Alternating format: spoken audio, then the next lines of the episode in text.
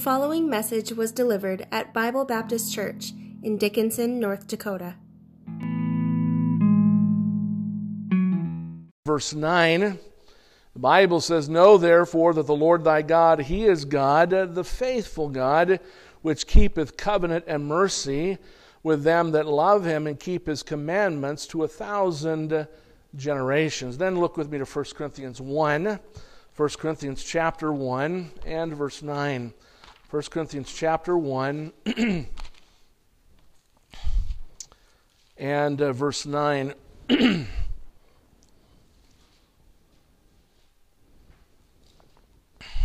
Here the Bible says, God is faithful, by whom you were called into the fellowship of his Son, Jesus Christ our Lord. I'd like to preach on the subject this morning Our God is faithful. Our God is faithful. Let's pray. Father in heaven, again, Lord, we're thankful for those who are able to be here with us this morning. And Father, Lord, uh, help us to know that you're with us today. Thy word says that where two or three are gathered together in thy name, there are you in the midst of us. Father, be with us, teach us, help us, Father, to help me to preach. And Father, help those who are here to listen. Lord, help us then to take what we've heard and put it to practice.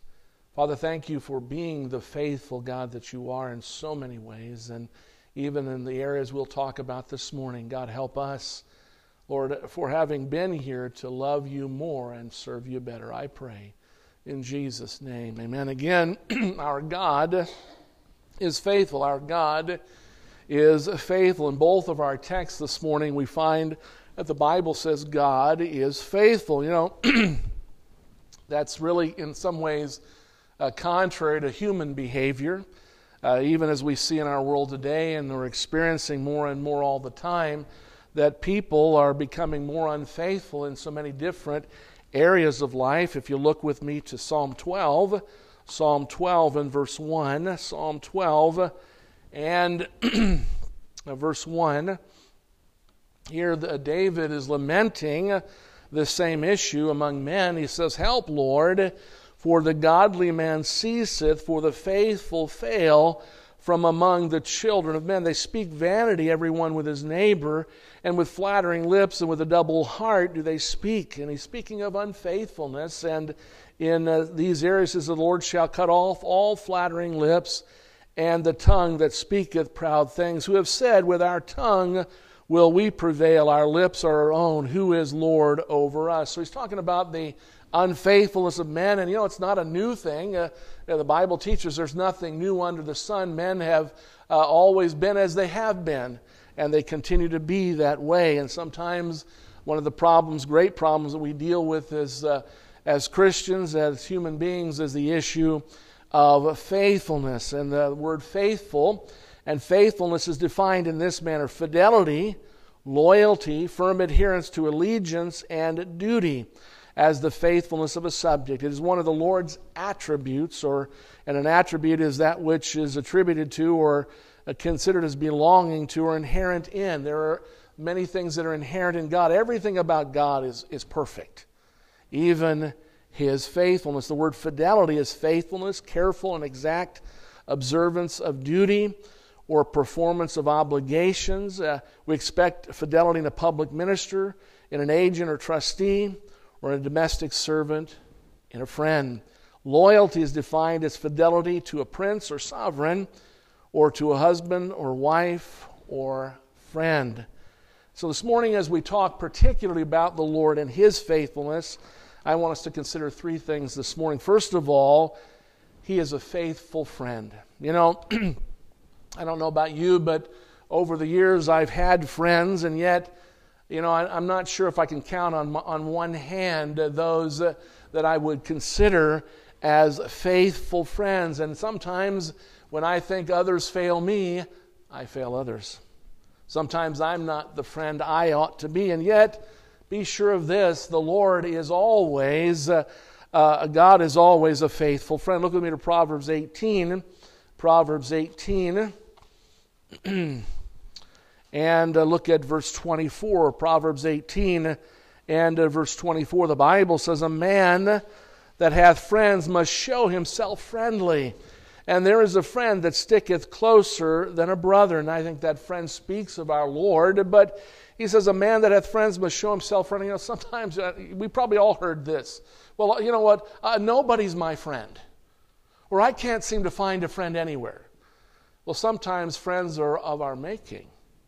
We go out of our way to, if you will, be friendly. You know, some people are walking around and they're just, you know, like. they look like people who are weaned in a dill pickle. They're just sour. They have a sour disposition. And you know what? Who wants to be around a sour, miserable looking uh, person? Not too many. And usually the sour apples, if you will, are people that, that uh, they, they want everybody to come flocking to them, but they don't think outside of the fact that, you know what, if you're going to have a friend, make, you know, be friendly. Be nice, amen. You know, my mom used to say, be nice. It never worked, but she said, be nice. Amen. God says to us, be friendly. If you're going to have a friend, be friendly. You know, some people sit in one spot and never seem to be able to get up and move around and be friendly to other people. And folks, it's so important in a church that we get out of our seat and we go and we be friendly, we shake hands, we tell bad jokes like the pastor. Amen. You know, I'm not talking about bad jokes, I'm talking about just bad jokes. they don't make, they're not funny. Amen. But, you know, we need to be friendly. Look with me to John 15. John 15. And thanks be to God that the Lord is our friend. If we're, if we're Christians, we're his friends, that he is our friend. In John 15, beginning in verse 12, John 15, beginning in verse 12, this is my commandment that you, you love one another as I have loved you. Greater love hath no man than this, than that a man lay down his life for his friends. And he says, Ye are my friends if you do whatsoever I command you. Henceforth I call you not servants, for the servant knoweth not what his Lord doeth. But I have called you friends, for all things that I have heard of my Father I have made known unto you. He says here, uh, Ye have not chosen me, but I have chosen you and ordained you that should go and bring forth fruit, and that your fruit should remain. But he's talking about calling them friends. Now, before that, looking at verse 13, uh, the Bible says, Greater love hath no man than this, and that a man laid down his life for his friends. Remembering this, folks, always, that before we were saved, we were not the friends of God. You know, some people say, well, I've, I, have I've always known God. I've always been, he's always been my friend. No. no. No, unfortunately, we've not always been the friend of God, and God's love is greater than any man could possibly imagine. You know, the Bible teaches, and we'll look with me to Romans chapter 5, that some would even dare to die for a friend and yet, God's love is greater in that He died for us when we were not His friends, when we were enemies because of wicked works. In Romans 5, beginning in verse 6, the Bible says, For when we were yet without strength, in due time Christ died for the ungodly. And who are they? All of us. Before we're saved, we're all sinners. We're all ungodly, separate from God because of sin. And folks, not, you know, not the friend of God. The Bible says sin is the transgression of the law, and all have sinned and come short of the glory of God. How can we say we're friends with God when we transgress His law all the time before we're saved? In so many different ways. But he goes on to say, For scarcely for righteous men will, will one die, yet peradventure for a good man, even some would dare to die. But God commendeth his love toward us, and that while we were yet sinners, Christ died for us. Much more then, being now justified by his blood, we shall be saved from wrath through him. For if when we were enemies, we were reconciled to God by the death of his Son, much more being reconciled, we shall be saved by his life. We were enemies before, not the friends of God. But what a blessing that God loved us. He wanted us to be his friends. He showed himself friendly in a way that no human being ever has. He died for us, not because we were friendly to him, but because he wanted us as his friends. You know, he dealt with the offenses that, you know, when two people when two people are at odds with each other because of some offense, some sin, some problem between each other, there's no friendship there. Christ died to take that out of the way and give us the, uh, the privilege, the privilege to call God our, our friend, if you will, in John, excuse me, Proverbs 17 and 17, Proverbs 17 and of verse 17. Again, God, our God is faithful. He is a faithful friend. In Proverbs 17 17, a friend loveth at all times, and a brother is born for adversity. You know, when you really have someone who is your friend, you know what? Sometimes, and let me say this sometimes every friendship has a strain because we're human beings. And there are going to be times when we upset our friends. We say dumb things to our friends, they say dumb things. We do dumb things to each other. But you know what, what is a lasting friendship? Someone who is really your friend. They're, you know what, folks? They're, he says it. He says it here. A friend loveth at all times. Even when, now listen, even when we upset each other. Amen. You know, thanks be to God that God is that kind of friend. He loves at all times, and a brother is born for adversity, if you will. Proverbs 19 and verse 6. Proverbs 19 and verse 6. the Bible says, Many will entreat the favor of the prince, and every man is a friend to him that giveth gifts. You know, there, there is some lame kinds of friendship that isn't hardly worth mentioning. You know, I've read stories about people who've won the lottery. One of these days, I'm going to win the lottery. Say, Preacher, really? As soon as I buy a ticket. I've never bought a ticket. You say, Well, how can you win? You, you can't. And I really don't want to win, win the lottery. You know, the Bible says that wealth gotten by vanity shall be diminished. And to get money by a lottery is vanity. You say, Well, I'd like to be very, very vain. I'd like to win the. No. You know, I don't know how many stories I've read of people who've won the lottery and then lost it all. Can you imagine blowing what so many millions of dollars people do? But it's amazing how many stories I've read about people who have won the lottery and suddenly they are the most popular relative. They everybody wants to be your friend. Amen. You know, when people are doling out cash, everybody wants to be a friend of that person. You know, because, wow, I mean, look at what they're willing to do for me.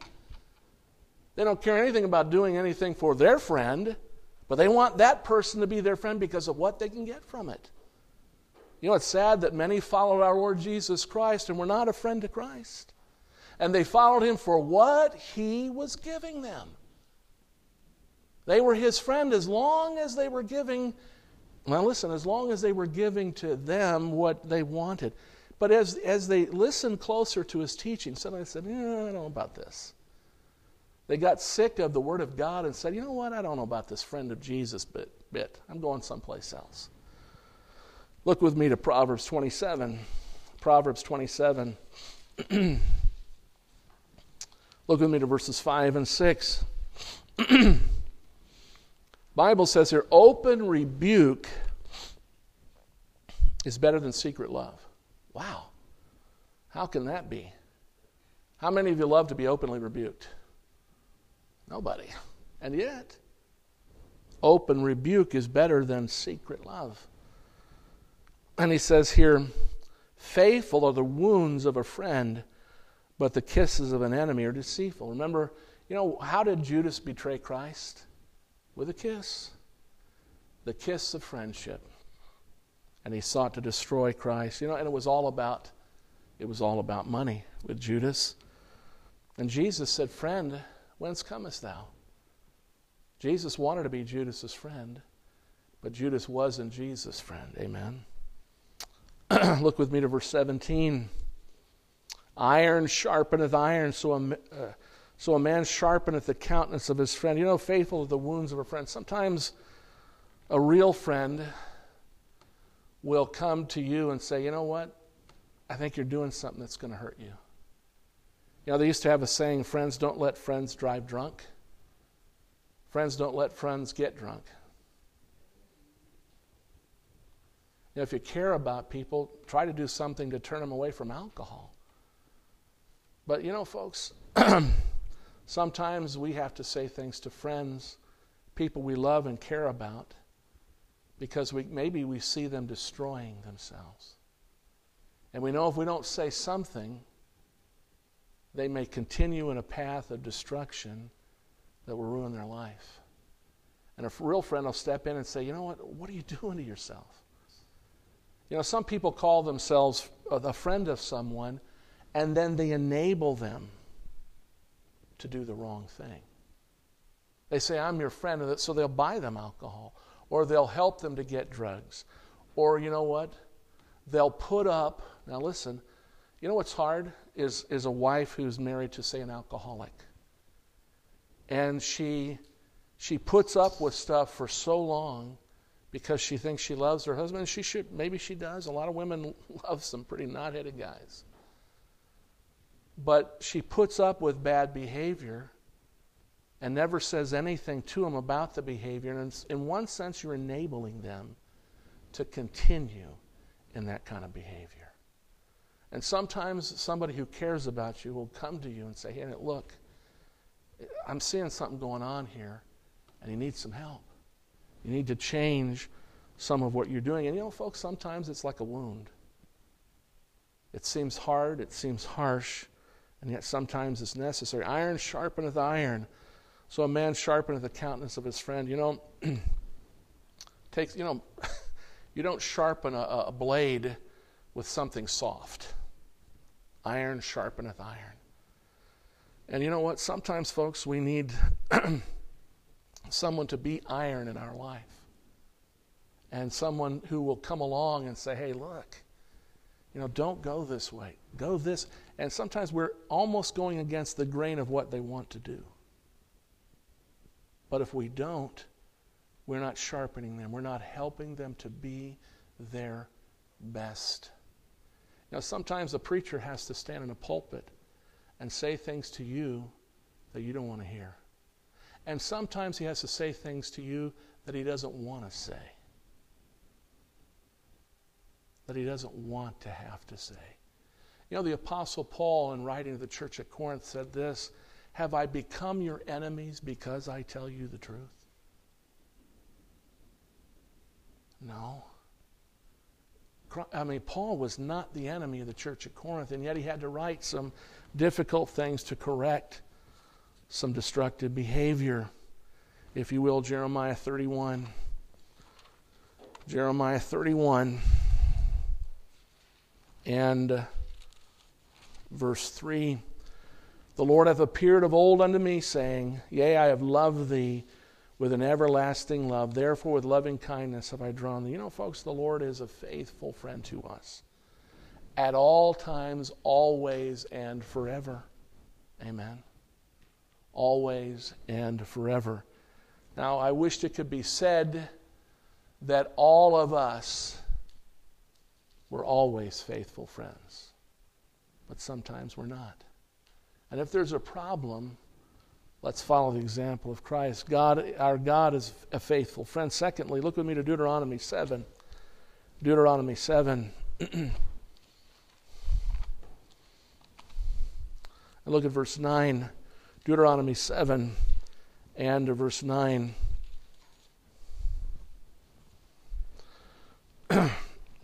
Here the Bible says, Know therefore that the Lord thy God, he is God, the faithful God, which keepeth covenant and mercy with them that love him and keep his commandments to a thousand generations. Not only is he our a faithful friend, but he is a faithful spouse.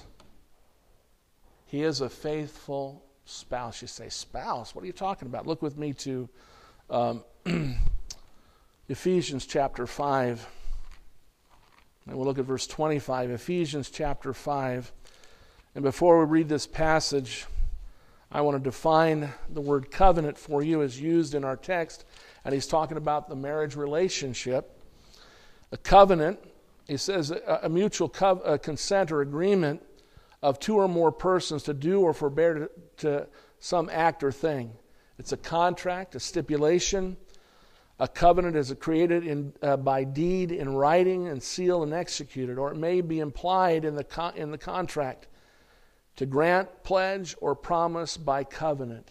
Now, let me remind you of something, folks. You know, people don't realize when they go to get married, they're entering into a covenant relationship.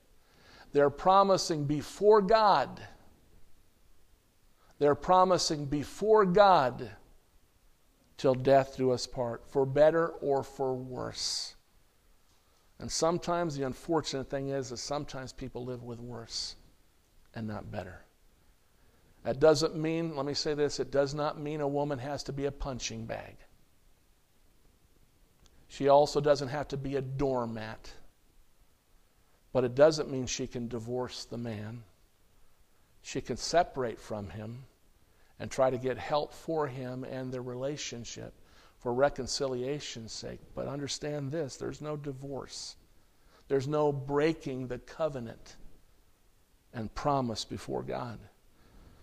Ephesians chapter 5 and verse 25. Husbands, love your wives, even as Christ also loved the church and gave himself for it, that he might sanctify and cleanse it with the washing of water by the word, that he might present it to himself a glorious church, not having spot or wrinkle or any such thing, but that it should be holy and without blemish. Now he says, Husbands, love your wives, even as Christ also loved the church. You know what, folks? The bride of our Lord Jesus Christ is his church.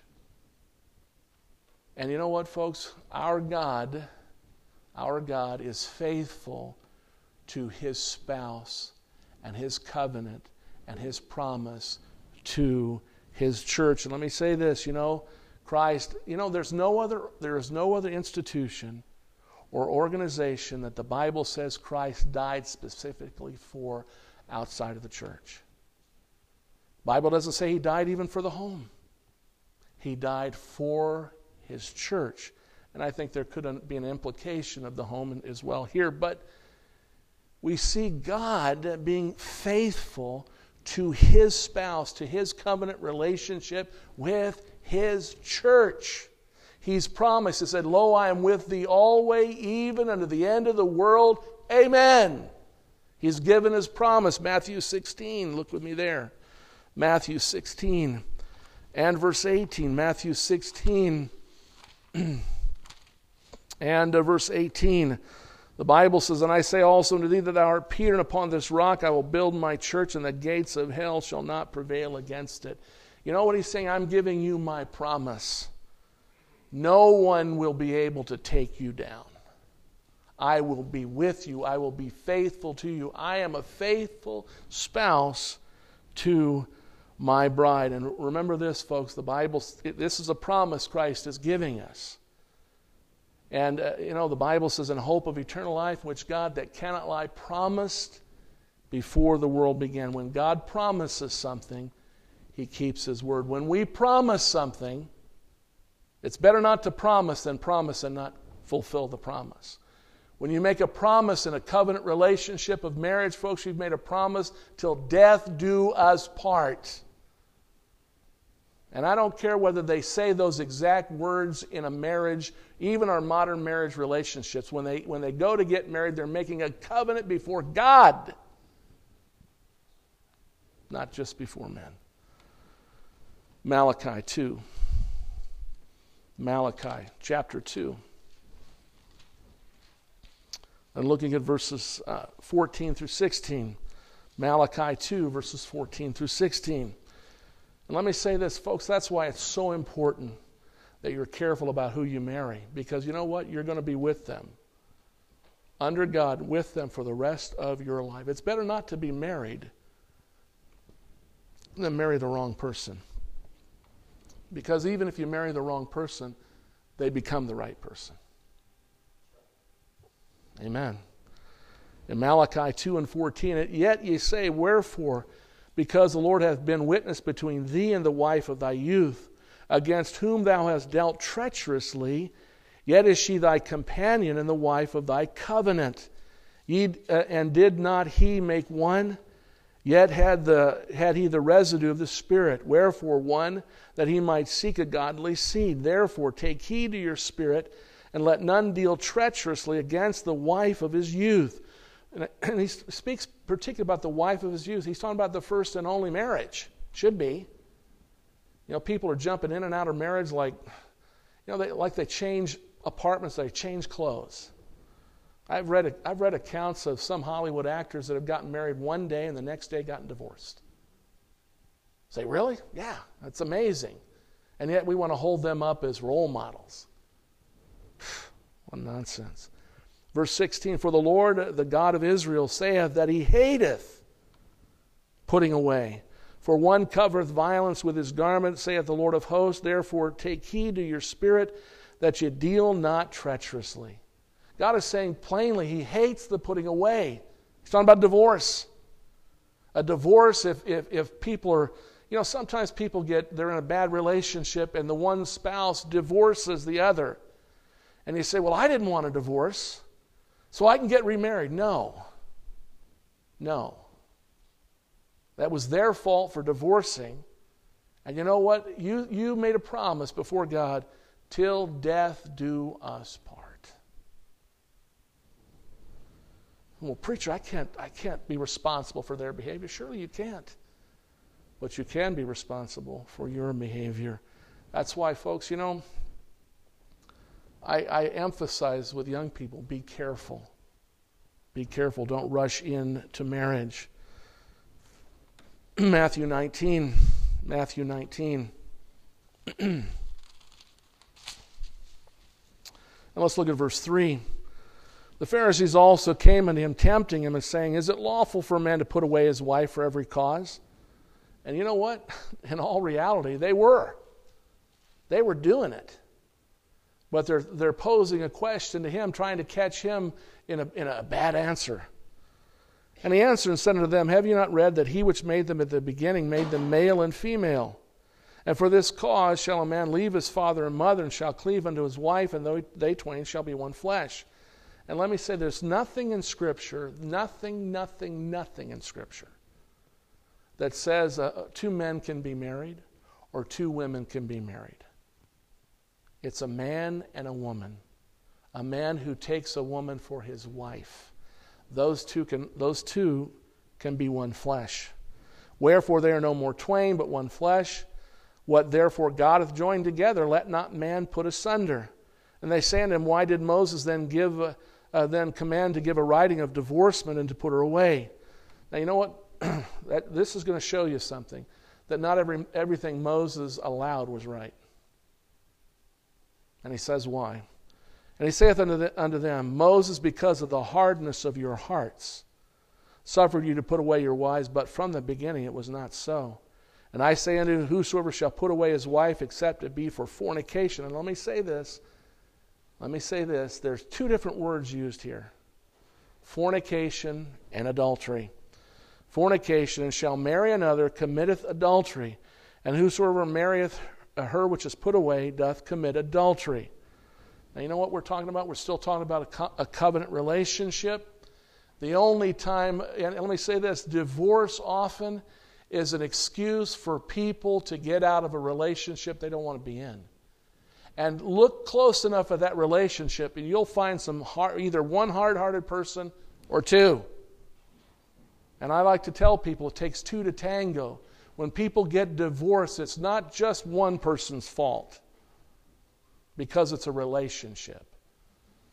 There's fault on both sides. There may be greater fault on one side or another, but God is not for divorce or remarriage. The only time the only time that someone can be divorced is during the betrothal period. Look at, look at Matthew 1.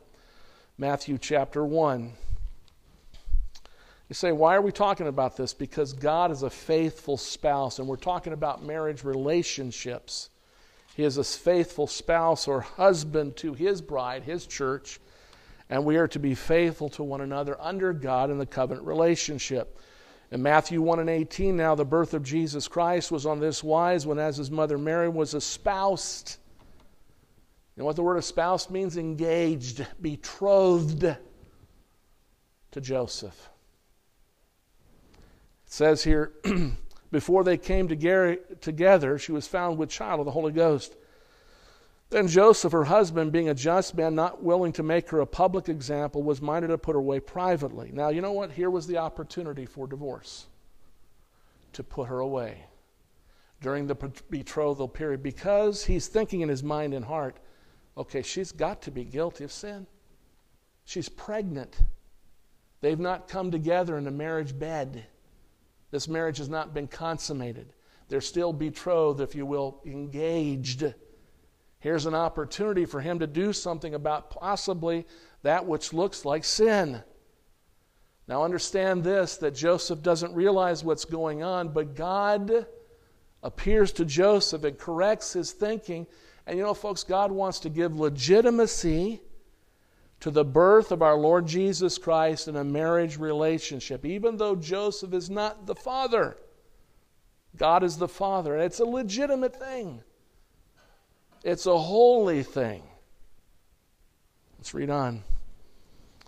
But while he thought on these things, behold, the angel of the Lord appeared unto him in a dream, saying, Joseph, thou son of David, fear not to take unto thee Mary thy wife. She is considered in effect his wife, and yet this is still the betrothal period.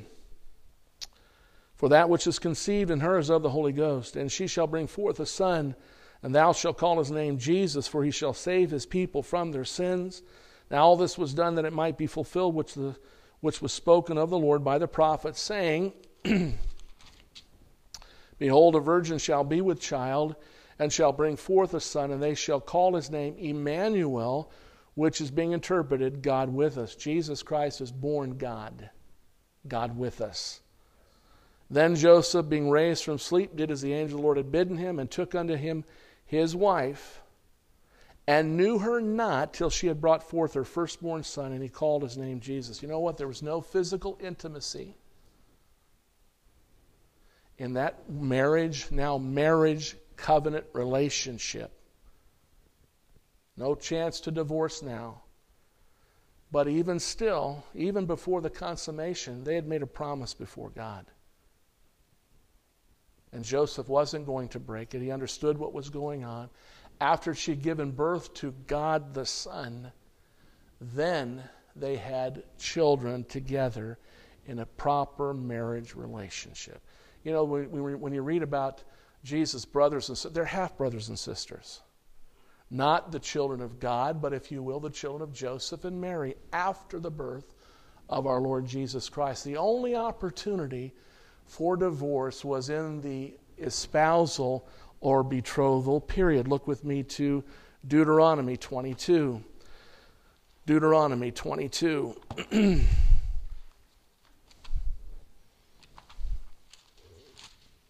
Now, the Lord hates the putting away. He didn't, uh, the Lord did not rebuke Joseph for thinking about what he was thinking about, but corrected his thinking about what had happened to Mary so he could make a proper decision. In Deuteronomy 22, and let's look at verse 22. The Bible says, if a man, uh, if a man, excuse me, look at verse 23. If a damsel that is a virgin be betrothed, well, let's, let's get verse 22. If a man be found lying with a woman married to an husband, then they uh, shall both of them die. Both the man that lay with the woman and the woman, so shalt thou put away evil from Israel. Now, this would take care of any of the issues of divorce or remarriage. You know, you go out and kill them. wow. Takes care of the problem. Unfortunately, we don't do this today. God, when He established Israel, gave them good laws.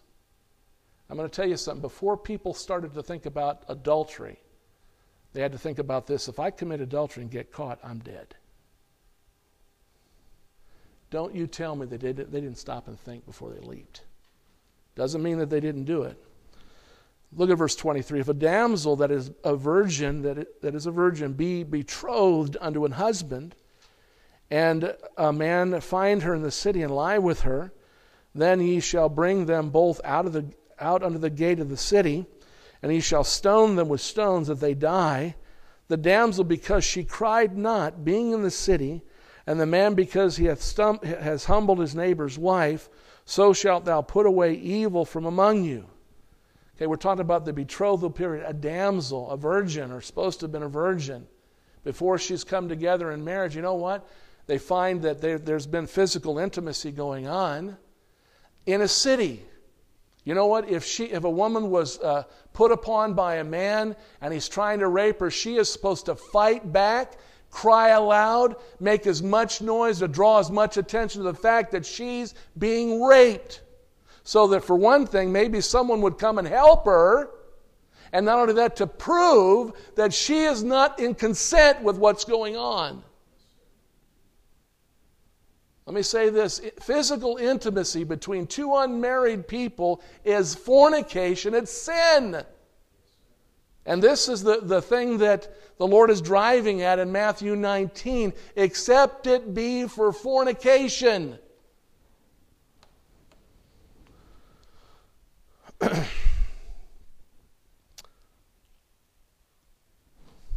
if a man find a, a betrothed damsel in a field, and the man force her and lie with her, then the man only that lay with her shall die.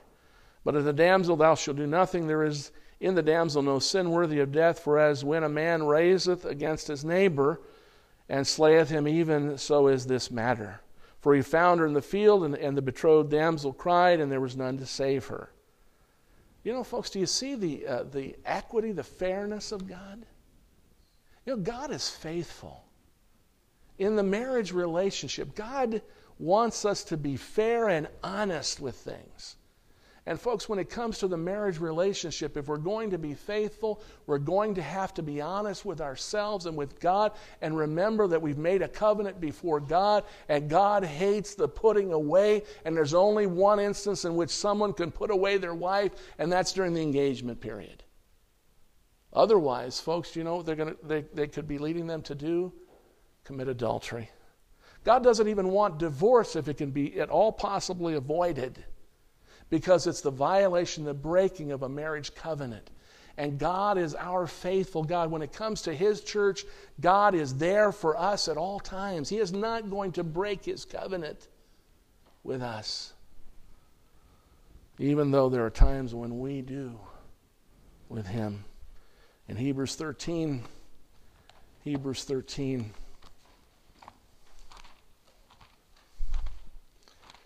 You know, some would say, Preacher, this is an old fashioned idea. Let's remember something. God says, I am the Lord, I change not. Men have changed, God has not changed. In Hebrews 13, look at verse 4 and 5. Marriage is honorable in all, and the bed undefiled.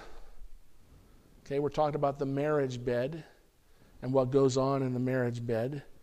But whoremongers and adulterers God will judge. And he says, Let your conversation be without covetousness, and be content with such things as you have, for he said, I will never leave thee nor forsake thee. Now you say, why in the world is verse 5 following verse 4? You ever stop think about that? Because the Bible says this covet not thy neighbor's wife. We're talking about faithfulness. And I'm going to tell you something there are so many people committing, uh, they're, they're behaving like whoremongers, they're living in sin together. You know, pe- two people that live together in, a, in an unmarried situation are playing the whore to each other. say, Preacher, that's tough. Yeah. It's sin. It is sin. And you know, we've gotten to the place where we call it the new norm. God doesn't call it the new norm.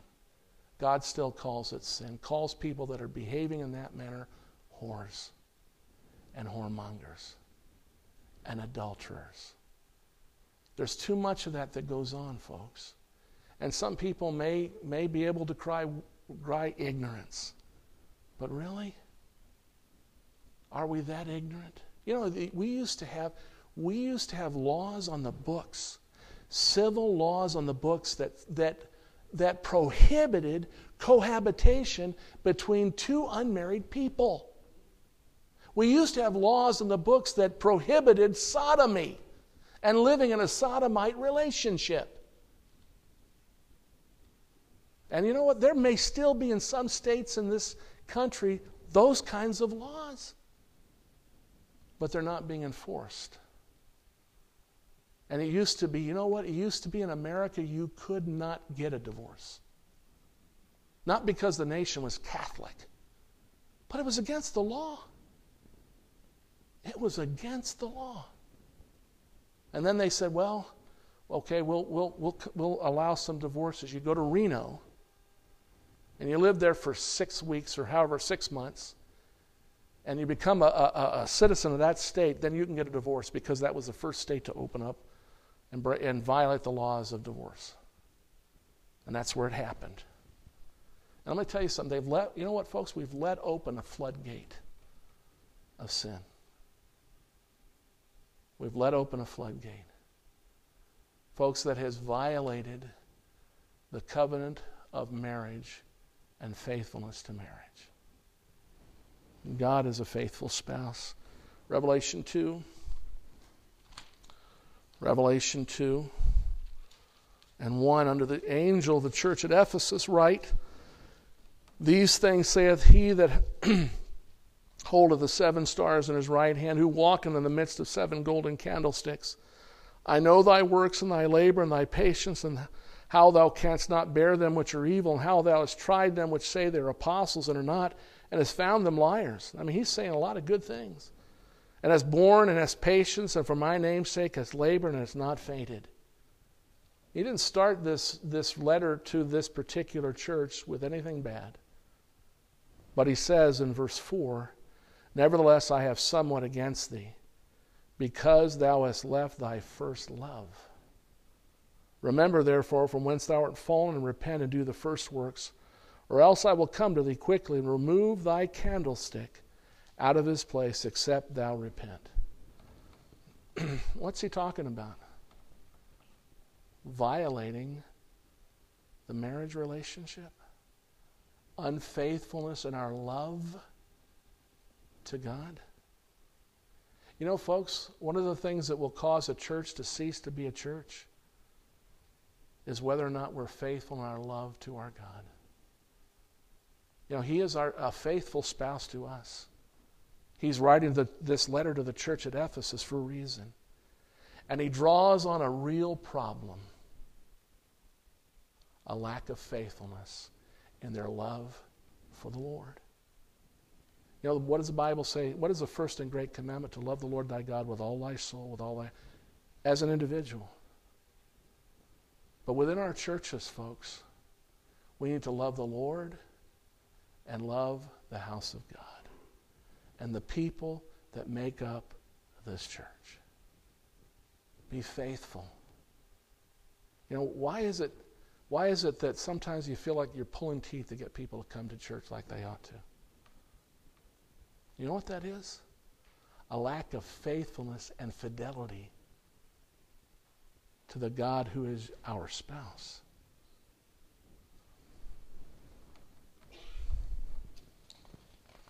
Matthew 24 and 12. Matthew 24 and 12.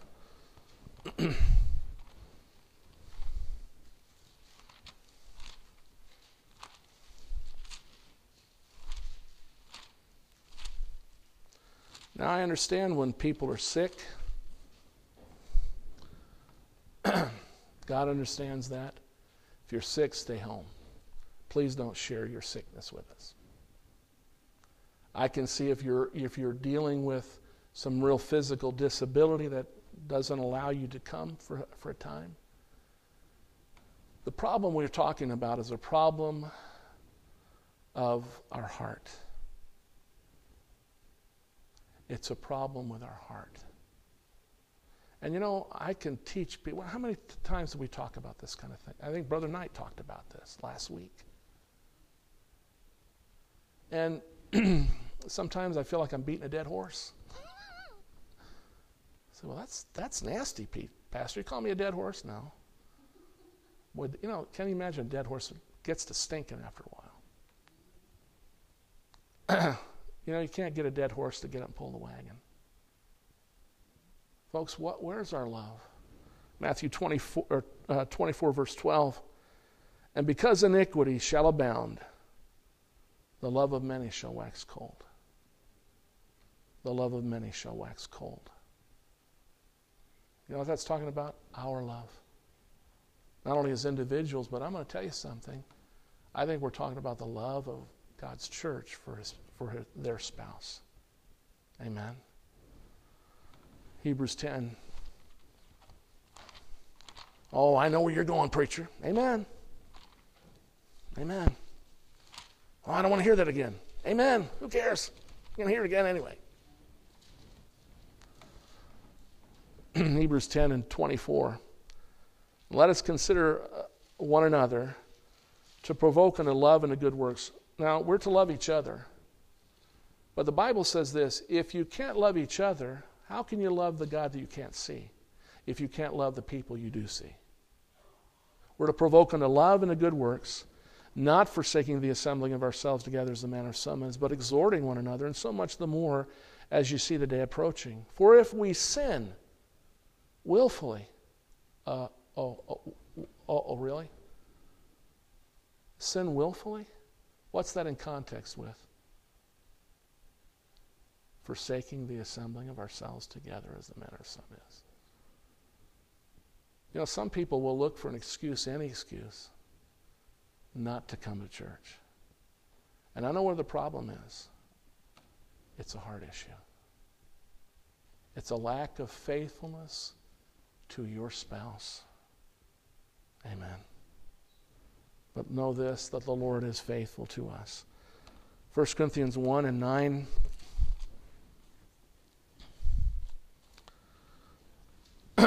Not only is a faithful friend, a faithful spouse, but he is a faithful mediator. In 1 Corinthians 1 and 9, God is faithful by whom you were called to the fellowship of his Son, Jesus Christ our Lord. Now, we won't take the time to look there, but in Genesis chapter 3, we know that when Adam and Eve sinned, what happened? Suddenly they said, Uh oh, I'm not, I'm not doing too good. I'm naked, and I know God's upset. So let's, let's make a fig leaf suit and let's hide from God. And when the Lord came looking, he said, Adam, where art thou? Not because God didn't know. Adam didn't know. But something happened in the Garden of Eden. For the first time in the life of man, first time in the life of man, man was afraid of God because man had sinned against God. The fellowship had been broken. The fellowship, relationship, and fellowship had been broken. No longer were they the children of God. They'd made a choice for the devil over God, for sin over God. But in the midst of it all, in Genesis 3:15, the Lord gives a promise of a mediator a promise of a mediator, the son of the woman, the seed of the woman, the virgin born son of God, Genesis 3:15. The first mention of the gospel of Jesus Christ, the first mention of the mediator, our Lord Jesus Christ. That was absolutely necessary if there would be reconciliation between God and man. You know, Adam and Eve were reconciled to God by faith in the seed of the woman, the virgin born Son of God looking forward. A mediator, one that would deal with the issue of sin. In 1 Timothy chapter 2, 1 Timothy chapter 2, and let's look at verse 3. For this is good and acceptable in the sight of God our Savior, who who will have all men to be saved and to come into the knowledge of the truth. Now, God wants all men to be saved, but never forget this not all men will be. But he says this if they're going to be, says, For there is one God and one mediator between God and man, the man Christ Jesus, who gave himself a ransom for all to be testified in due time. You know what, folks? There had to be a mediator. And you know what? That mediator had to be man and God. Man and God. On the one hand, he could speak for man. On the other hand, he could speak for God. Now, God wasn't the problem. We were the problem. And he had to be a man in order to be a blood sacrifice to take away the sin of the world. A mediator is one that interposes between parties at variance for the purpose of reconciling them. Christ is the eminent and only mediator between God and man. He is man and he is God. Hebrews 2, Hebrews 2 and 14. Hebrews 2 and 14. For as much then as the children are partakers of flesh and blood, he also, speaking of Christ, also himself likewise took part of the same, that through death he might destroy him that had the power of death, that is the devil, and deliver them who through fear of death were all their, life, their lifetime subject to bondage. For verily he took not on him the nature of angels, but he took on him the seed of Abraham. Wherefore, in all things it behooved him to be made like unto his brethren, that he might be a merciful and faithful high priest in things pertaining to God, to make reconciliation for the sins of the people. For in that he himself has suffered, being tempted, he is able also to su- he is able to succor them that are tempted. You know what, folks? Christ is in all points tempted like as we are, yet without sin. He became a man to be the perfect sacrifice for sins, the one and only mediator. Jesus is the way, the truth, and the life. No man cometh unto the Father but by me, he said. He is the door. He is the only way for us to reach God and have a right relationship with God. But God, you know, folks, Christ is faithful. He came, and you know what, folks? He lowered himself to be lower than an angel and become a man. You know, sometimes it's amazing the things we think about ourselves. And God said that Christ, God, in the, God the Son, became a man, lowered himself to become one of us so that he could be our mediator to save us. In 1 Peter 3 and 18, 1 Peter 3 and 18. For Christ also hath once suffered for sins, the just for the unjust that he might bring us to God, being put to death in the flesh, but quickened by the Spirit. What a faithful God Jesus Christ is. He died the just for the unjust. And you know something? But for the promise and plan of God, he didn't have to do anything. God did not have to obligate himself to die for us. He did not have to obligate himself to become a man, except for the fact that he promised to do so. And he planned to do so because he loves us. And I tell you something, that's, that's hard for me to imagine. Think about yourself for a minute. Think about what we are and what we're not. And yet God loved us anyway and became the mediator in the person of his son in Hebrews chapter 7.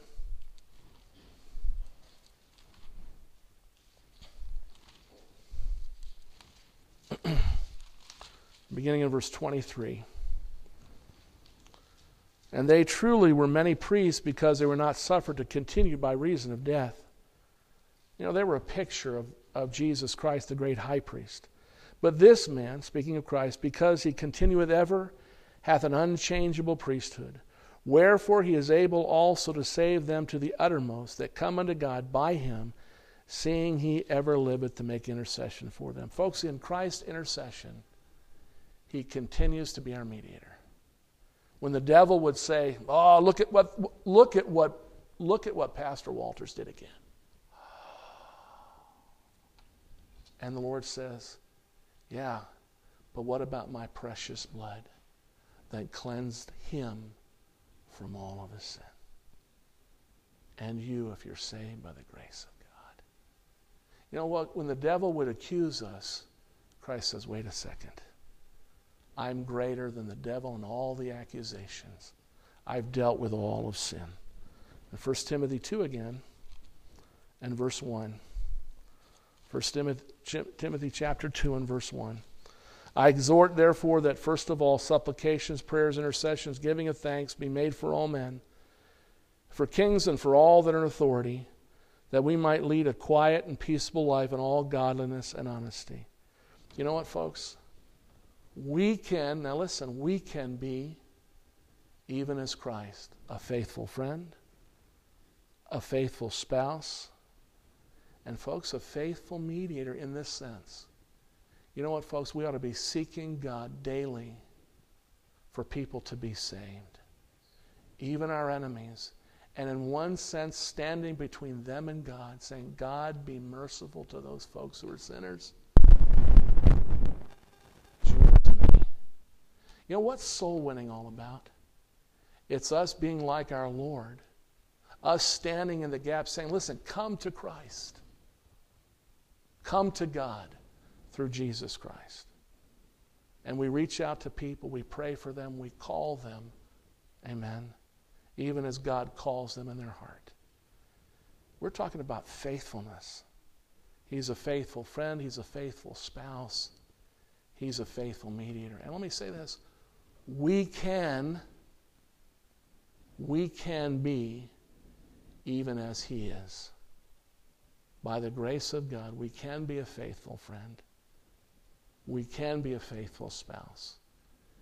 To the church, in our homes. Amen. And as a mediator. Our God's faithful. Amen. Let's pray.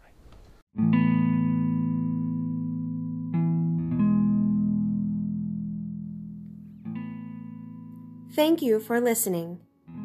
If you have questions about this message, or if you would like information about our church, please visit us online at bbcdickinson.com.